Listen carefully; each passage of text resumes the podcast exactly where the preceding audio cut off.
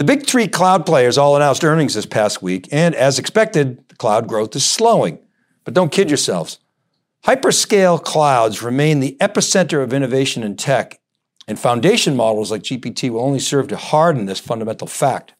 Our data suggests the deceleration in cloud is a function of two related factors deceleration in cloud growth is what we're talking about here. Two factors. One, the macro spending environment has negatively impacted consumption, and two, aggressive cloud optimization, which is being promoted by the big three cloud vendors in an attempt to lock in customers to longer term commitments, is having an effect. There is still no clear evidence in the numbers and the data that repatriation is a factor. Rather, the ability to quickly dial down spending and pause projects is an attractive feature of cloud computing and one that, until now, has never really been tested from a spending standpoint.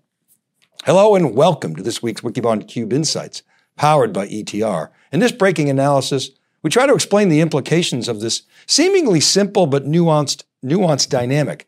We'll review the latest hyperscale cloud data for the big three players, share our analysis of certain comments made by the cloud companies, CFOs, and Andy Jassy in particular, and show you the latest ETR data on spending and market presence. Here's a chart we showed last quarter identifying the major factors impacting cloud demand. And today we want to focus in on the last one there optimization. Somewhat newish cloud savings plans were introduced prior to the pandemic, late 2019 ish, but they were largely overlooked during the COVID tech bubble because you know, money was cheap and business was booming. But toward the end of 2021, we began to see early inning signs of optimization kicking in, where customers took a harder look at the spectrum of pricing options. They kind of started out with you know the classic, or starting out bottom right here, you can see this with the classic on demand. That's the most expensive, right? Just paying by the drink, and then spot pricing in the open market, and then reserved instances, RIs, and then savings plans, which yield the most credits. That's how these things go. So think of cloud pricing as always on demand, but with credits, it's like getting an instant coupon applied at checkout. And as we enter 2023, the shift toward more attractive pricing models really accelerated. And it's going to continue indefinitely in our view. Now, cloud companies generally, and AWS specifically, have been transparent and even proactive about cloud optimization. The reason being, they're well aware of the customer spending climate, and rather than fight fashion, they're leaning in and encouraging customers to sign up for one year or three year savings plans. The idea is commit to buying more and spend less per drink. Here's what all three hyperscale cloud companies' CFOs said this week on their earnings call. Microsoft CFO Amy Hood said, In Azure, customers can continued to exercise some caution as optimization and new workload trends from the prior quarter continued as expected. Amazon's Brian Olsavsky said, as expected, customers continue to evaluate ways to optimize their cloud spend in response to these tough, tough economic conditions in the first quarter. And Ruth Porat on Google Cloud, quote, we continued to see slower growth of consumption as customers optimize GCP costs, reflecting the macro backdrop, which remains uncertain. So all three cited optimization, and each company implied it was supportive of these customers' trends. Amazon, in particular, emphasized its long game, and our sources suggest that unquestionably AWS is aggressively going after longer term deals to focus on lifetime value versus short term revenue optimization. Having said that, optimization in and of itself is probably not as much of a revenue suppressor as you might think. Rather, our data suggests it's the macro and the consumption trend that's hurting growth rates. This is a nuanced statement because they're definitely related, but the importance is we believe the market is elastic and that as demand picks up, optimization will continue, but in and of itself, it won't negatively hit revenue. Rather, when demand picks up, optimization is going to continue because the muscle memory is there for organizations, but they'll consume more and that'll lift revenue.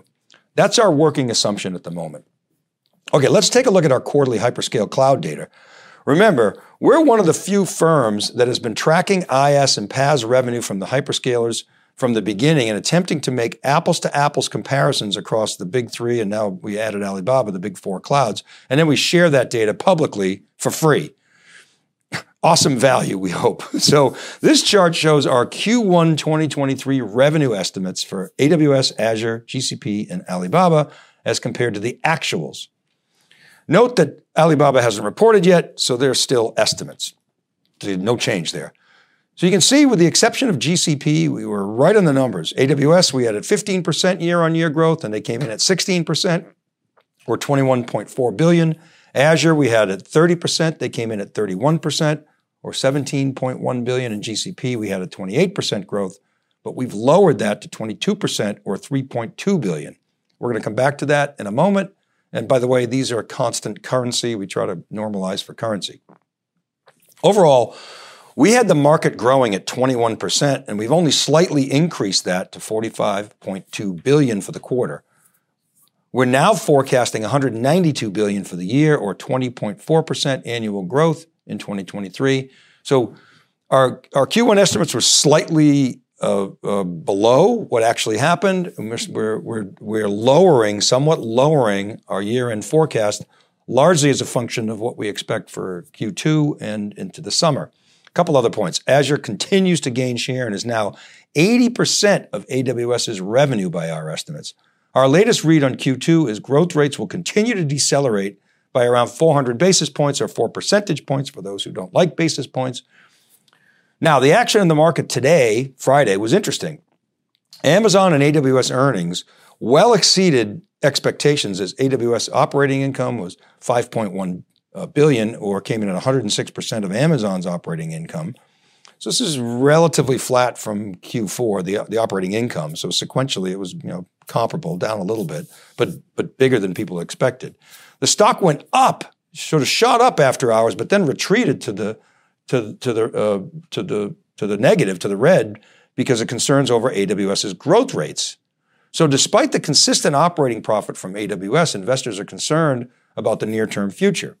But as we've said, our data shows AWS is being very aggressive in trying to get customers to sign up for longer term deals, and we see this as a positive long term for the company. One other point is Google Cloud reported $191 million operating income, reversing nearly half a billion dollar loss from last quarter. So good cost cutting by Google. And of course, all three companies they pounded generative AI on their calls with AWS and the most recent entrant in the race uh, was was AWS with Bedrock, and it's interesting because it looked like Microsoft was behind. You know, they, when say take last summer behind in AI, and then from a business model standpoint, cut to the front of the line with OpenAI and ChatGPT, and then all that buzz that they're getting, all the marketing uh, momentum. But Google is going to embed AI into everything, as is Microsoft. But Google has been at this for a while, as has AWS, which exposed a different strategy, essentially the same way it approaches cloud, building blocks for developers. With their announcement of new silicon, uh, new around Trainium and, and Inferentia, uh, Bedrock, which is LLMs, LLMs as a service, large language models as a service, and then app builder support with uh, with something called Code Whisperer, kind of like this Copilot thing. Um, so, somewhat different strategies with AWS being the most focused on letting you build your own, which will be attractive to a lot of customers that don't want to allow their IP to leak. But Google and Microsoft undoubtedly will offer you know, similar options as well, as well as their kind of out of the box ChatGPT, Bing integration, and whatever Google decides to do with Bard.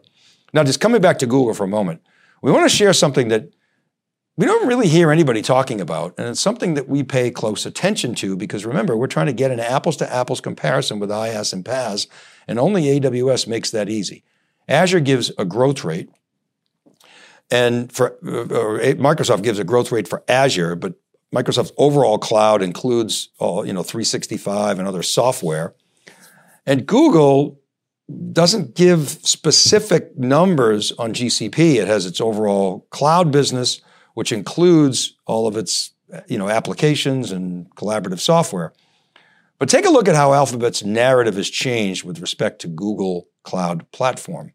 In Q4 2020 and prior, the, the language was like this something to the effect of quote, with GCP growth remaining meaningfully, meaningfully above the growth rate for cloud overall. So meaningfully above. Uh, so we would infer from that and look at survey data and say, okay, what do, you, what do we think that means? But definitely means if cloud is growing at X, that GCP was growing significantly above X, you know, we would assume at least 10 points higher, 1,000 basis points. Then in Q4 2022, the narrative changed. Revenue growth in GCP was again greater than Google Cloud, reflecting strength in both infrastructure and platform services. And when we correlate that with some of the survey data, we're like, hmm, feeling like maybe single digits as opposed to, you know, double digit growth.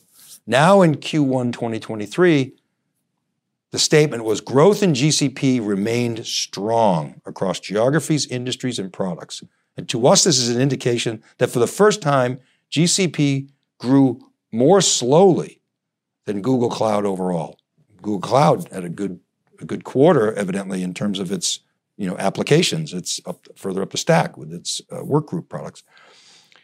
And you can see this in the ETR data. The deceleration is not confined to Google, by the way.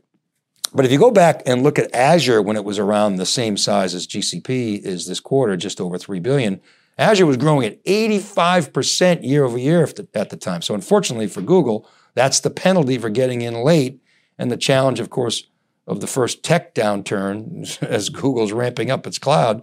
Really, the first tech downturn since since the cloud took off. In fact, the 2008 downturn was a benefit for the cloud because people were shifting capex to opex. But anyway, this next chart plots net score on the y-axis with pervasion or presence in the ETR dataset on the horizontal axis.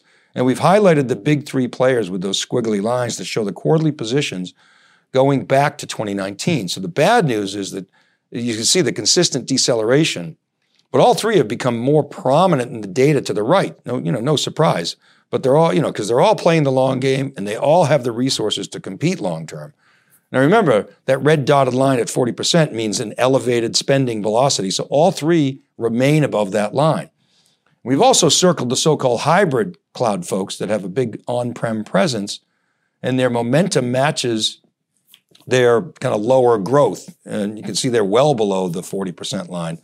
And they were also late to cloud. And, you know, most of them are kind of in a steady state. Interestingly, Oracle is pulled to the right a little bit. Um, you know, but generally speaking, they're sort of within a range um, for the most part. Now, and having said that, uh, you know, the likes of Dell and and and HPE with GreenLake, Dell with Apex, relatively new or new to the marketplace. So the, buyers are just now getting their heads around, you know, on-prem cloud. So that's starting to show up in the data. Okay. Now, in thinking about how this all plays out in the future, let's take a look at some of the comments from Andy Jassy on the earnings call Thursday night.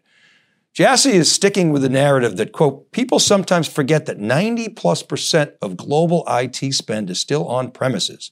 If you believe that equation is going to flip, which we do, we being Amazon, it's going to move to the cloud.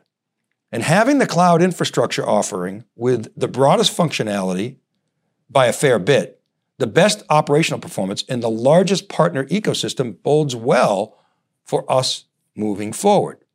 By the way, we, we would agree with much of that, not necessarily all of it. But and then one of the great attributes of the cloud is that you can scale seamlessly up or down as demand dictates, which is not the case with on-premise infrastructure.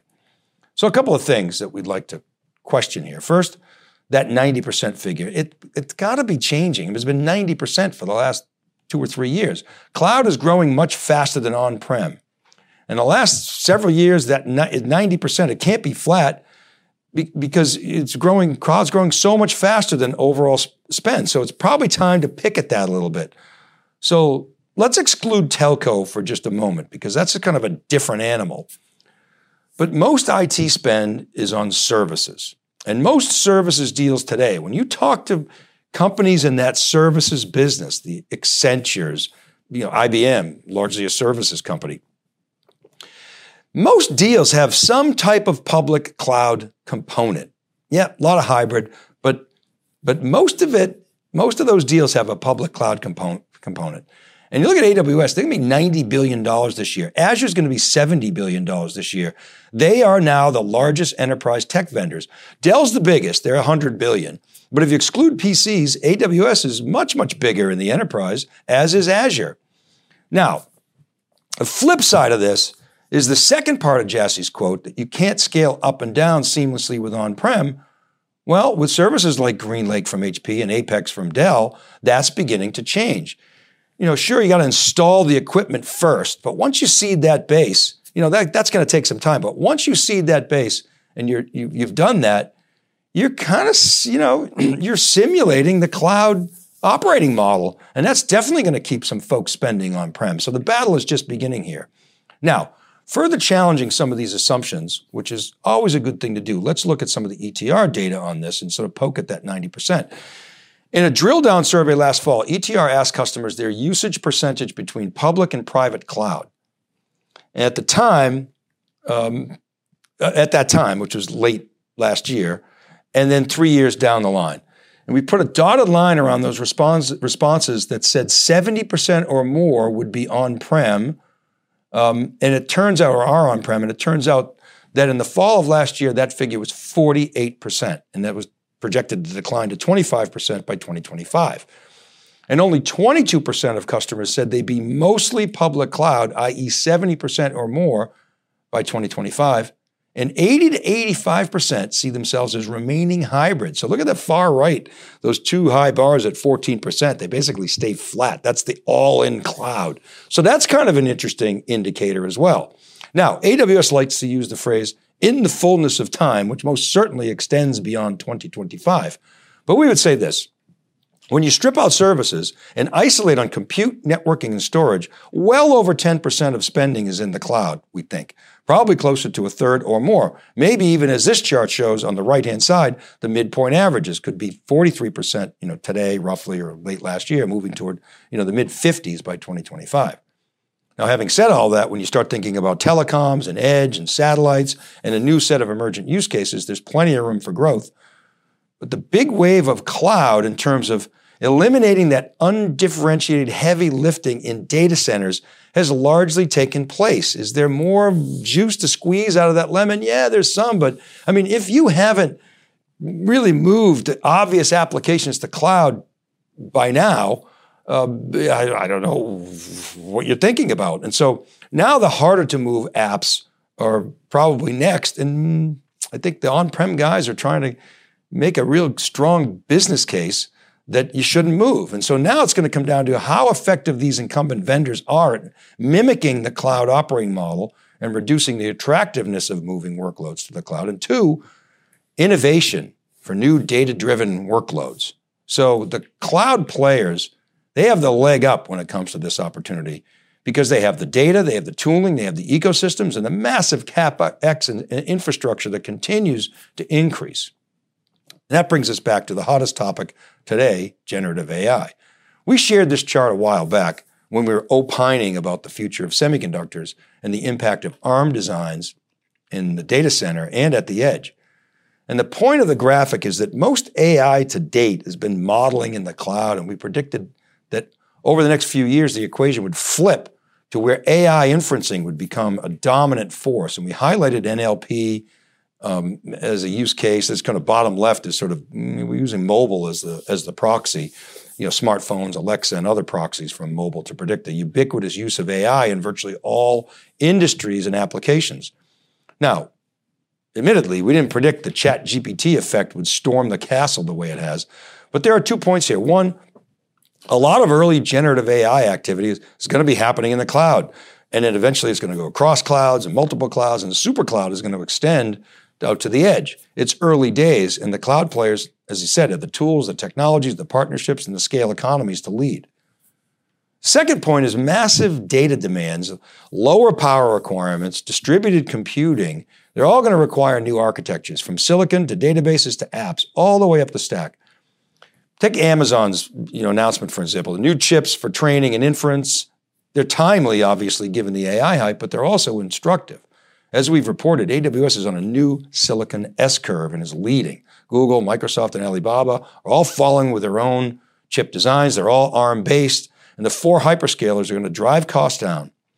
Cost now, price might be a different story, but their cost structures are going to be superior. And the other point, there's actually three points, is we still believe that edge use cases will become a massively disruptive force and ARM based designs are going to be at the center of that disruption because of volume. Hey, look, Intel is doing everything it can to keep up, but it doesn't have the volume advantage, and there's no foreseeable path to Intel regaining the volume manufacturing lead. Certainly x86 doesn't appear it will happen. And you know, Intel is clearly challenged to do so. So can they do foundry? Can they cut costs? Can they chip away? Yes. But are they going to be able to lead in wafer volumes? ARM wafer volumes and TSM are the dominant economic forces right now, thanks to Apple. Unless there's a radical event, I don't know, maybe like China invades and pirates TSM, this is likely going to be the case for well over a decade. These things don't change overnight. Okay, let's bring it back now to cloud in the nearer term. The macro and the Fed are still the main drivers of buyer spending behavior. Now, that said, optimization, as we said earlier, is here to stay. It's part of the IT muscle memory, and it's going to continue. We expect cloud growth to decelerate in Q2. It's going to, uh, by, by our forecast, stay flat in Q3, and we think Q4 will bring a, a, an acceleration to cloud growth. Nothing crazy. We think we'll see growth rates uptick a few percentage points in Q4, but it will depend, of course, on the broader economy, what the Fed does, you know, the, the stuff that we have no control over. All that said, Cloud growth will continue to significantly outpace overall IT spending rates, which are now projected to come in at mid 3% growth rates. Let's call it 3.5, 3.6% growth this year, while the hyperscalers will grow 5 to 6x that rate. Foundation models are going to be a tailwind for all companies that can leverage them to cut costs and automate, but they'll be especially beneficial to cloud players and their customers, from silicon to large language models and services up to the apps. Think about again AWS's large language model stack, the ARM based training and inferencing, Bedrock LLM managed services, and what we call Copilot like functionality with Code Whisperer that can help write code. This model is going to be attractive to many builders, especially those concerned about IP leakage. But ChatGPT and Bard models will also be simpler to access and alluring for many as well. And we fully expect both Google and Microsoft to offer sort of developer optionality and building blocks to build in house models as well and build up their ecosystems. The outlook right now is mixed. Look, banks are down. Then you got GM did a beat and raise. You got autos are up, toothpaste and diapers and, and, and other consumer staples are more expensive. As is food. You go out to eat, it's like, wow, I don't remember it being this expensive, but yeah, that's the norm now. Housing is soft, advertising is down, but yet Meta grew and you know had a nice nice quarter. Tech is generally beating earnings estimates. Probably two thirds of the companies that have reported have beat, but you know, growth capital is drying up for these private companies. So look, maybe this is a signal that we're returning to let's call it a new normal, where not everyone can just fall out of bed and do well and you know, when there's a downturn, not every company is negatively impacted by the macro. So I guess it's back to doing your own homework, analyzing the market, doing a risk analysis, placing bets, and executing. Isn't that the way it's supposed to be? All right, that's a wrap. Many thanks to Alex Myerson, who's on production and manages the podcast, Ken Schiffman as well. Kristen Martin and Cheryl Knight help get the word out on social media and in our newsletters, and Rob Hof is our editor in chief over at siliconangle.com. Thank you to all. Remember, all these episodes are available as podcasts wherever you listen. Just search Breaking Analysis Podcast. And check out the Cube Pod. John Furrier and I each week now. We're in episode 10, I believe, episode 9 or 10. So we're just playing around with that. So check that out, the Cube Pod. I publish each week breaking analysis on wikibon.com and siliconangle.com. You want to reach out, you got an idea, you want to pitch us, email me directly, david.vellante at siliconangle.com, or you can DM me at dvellante. Uh, comment on our LinkedIn post. If you got a good pitch, we'll respond and listen. If you don't, don't take it personally. We get hundreds every week. And please do check out etr.ai for the best survey data in the enterprise tech business. This is Dave Vellante for the Cube Insights powered by ETR. Thanks for watching, everybody, and we'll see you next time on Breaking Analysis.